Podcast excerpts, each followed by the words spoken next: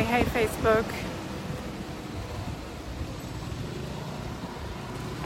I'm gonna wait, I'm gonna wait, I'm gonna wait till a couple of people jump on. Although they're probably already there on Facebook's just not showing me the numbers. Hey, Kat. Hi, who is that? Hi, Mina. Hi, hi, hi. Hi, Marcus. This is definitely to be a 10 minute live stream. Um, and I really mean it this time. You know, I usually say, I'm going to do a little five minute live stream and then it's like 50 minutes, but no, I've only got 10 minutes. I'm walking. I'm walking somewhere. Hi, Indira. Hey, David. Hey, Alyssa. Hey, Denise. Say hi, people. Let me know you're there. Does this title speak to you? Um, or you just wanted to see me walk the streets of Bali. hey, Mandy. Hey, Trisha. I just came out of my. Okay, I got to do my hand switching thing. I got a bottle of kefir in my hand. Let's not drop a glass bottle on the sidewalk and break it. This is so good. This is like the best treat ever after you do hot yoga. It's fizzy, sparkling probiotic kefir drink, mojito flavor. I just feel like I get to have that after I do Bikram yoga. If any of my inner circle ladies are here, well, you'll be here, like literally here, in the next day or two. We're gonna do that, and then we're gonna drink probiotic mojitos after yoga. So, I'm in yoga, right? And I'm always at the front. I always go in the front and in the middle. I just do. I always did, even since my first class, when you're told that you got to go in the back row when it's your first class, and then I just, like a fucking rebel, just decided I didn't want to. I like have a, uh, I guess, partly an insecurity thing where I have to be, position myself as the best, even if I don't feel like it, right? Which is really an interesting thought that you might like to think about. Ashley fucking O'Donnell.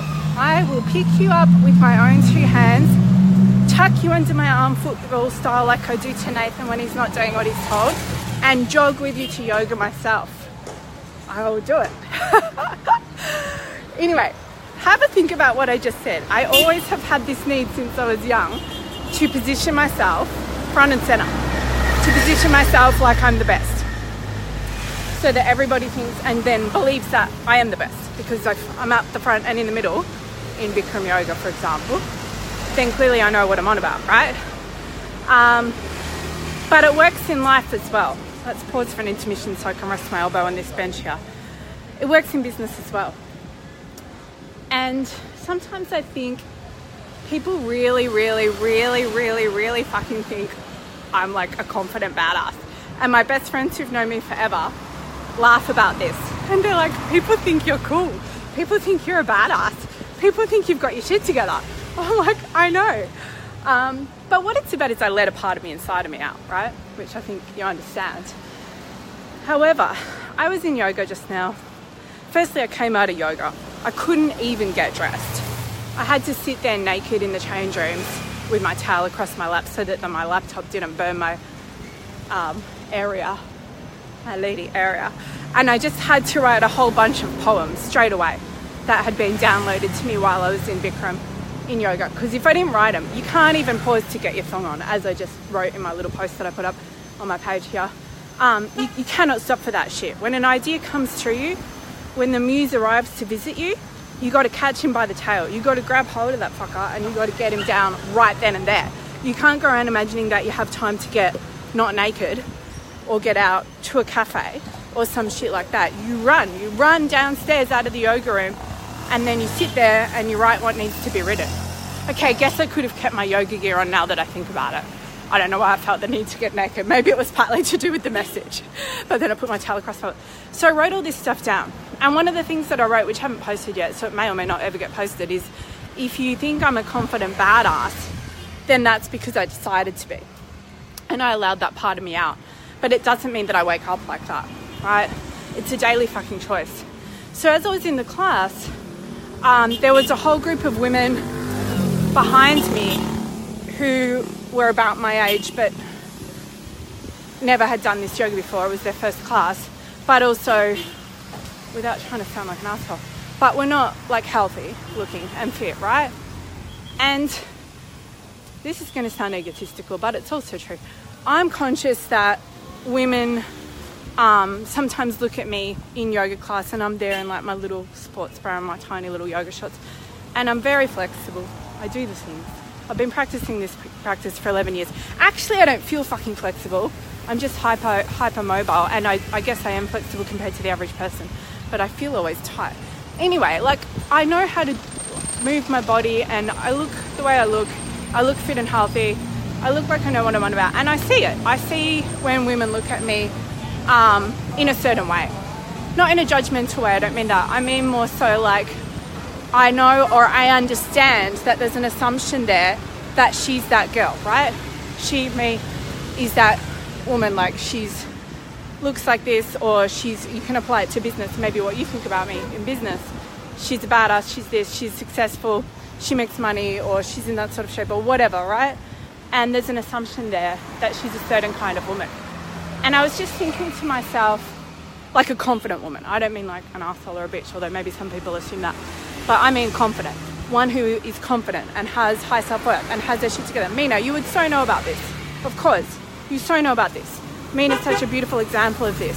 Like one of the most incredibly stunning, beautiful, successful women I know, and people assume certain things, probably just from looking at her freaking profile photo, never mind in person. Um, and it's true with a high percentage of my clients and friends as well, obviously. And then because I coach a lot of the leaders, I mentor a lot of female entrepreneur leaders, a lot of the people who you might look up to and be inspired by and aspire to be like in business or in fitness or in life. Here's something I know not a single fucking one of them is like waking up every freaking day thinking she's the shit. They're not, right? They're just not. Now, we all feel that way at times. We step into our power and we own our power. But nobody, nobody, not me, not Mina, not any of my high end clients in my inner circle, not my friends who you see and follow, Nobody is walking around without self worth shit going on and out uncertainty and fear and wondering if they're good enough. And as I stood there and I looked in the mirror at myself and I looked into my eyes because it only took me about seven to eight fucking years of practicing Bikram yoga before I could handle looking into my own eyes, and now I can. And I actually do love myself now. I actually had that tested in a kinesiology session with one of my mentors last week, and it came up that it's true that I love myself. And I was like, wow, hot damn who would have thought? It only took me like actually about 20 years um, of my adult life. But it took me six or seven years to look in the mirror in Bikram yoga, and now I can do it. And I look, I notice, I see that most women can't look at themselves in the eyes in the mirror.